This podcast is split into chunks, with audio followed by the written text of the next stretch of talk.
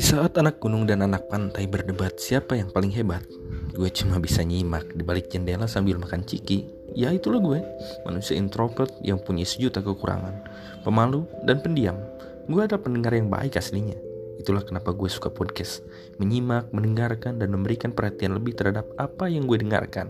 Nah, mulai sekarang, gue akan jadi pembicara sekaligus pendengar yang baik di setiap minggunya. Gue akan coba keluar dan melompat dari jendela untuk kemudian bergabung ngobrol bersama kalian.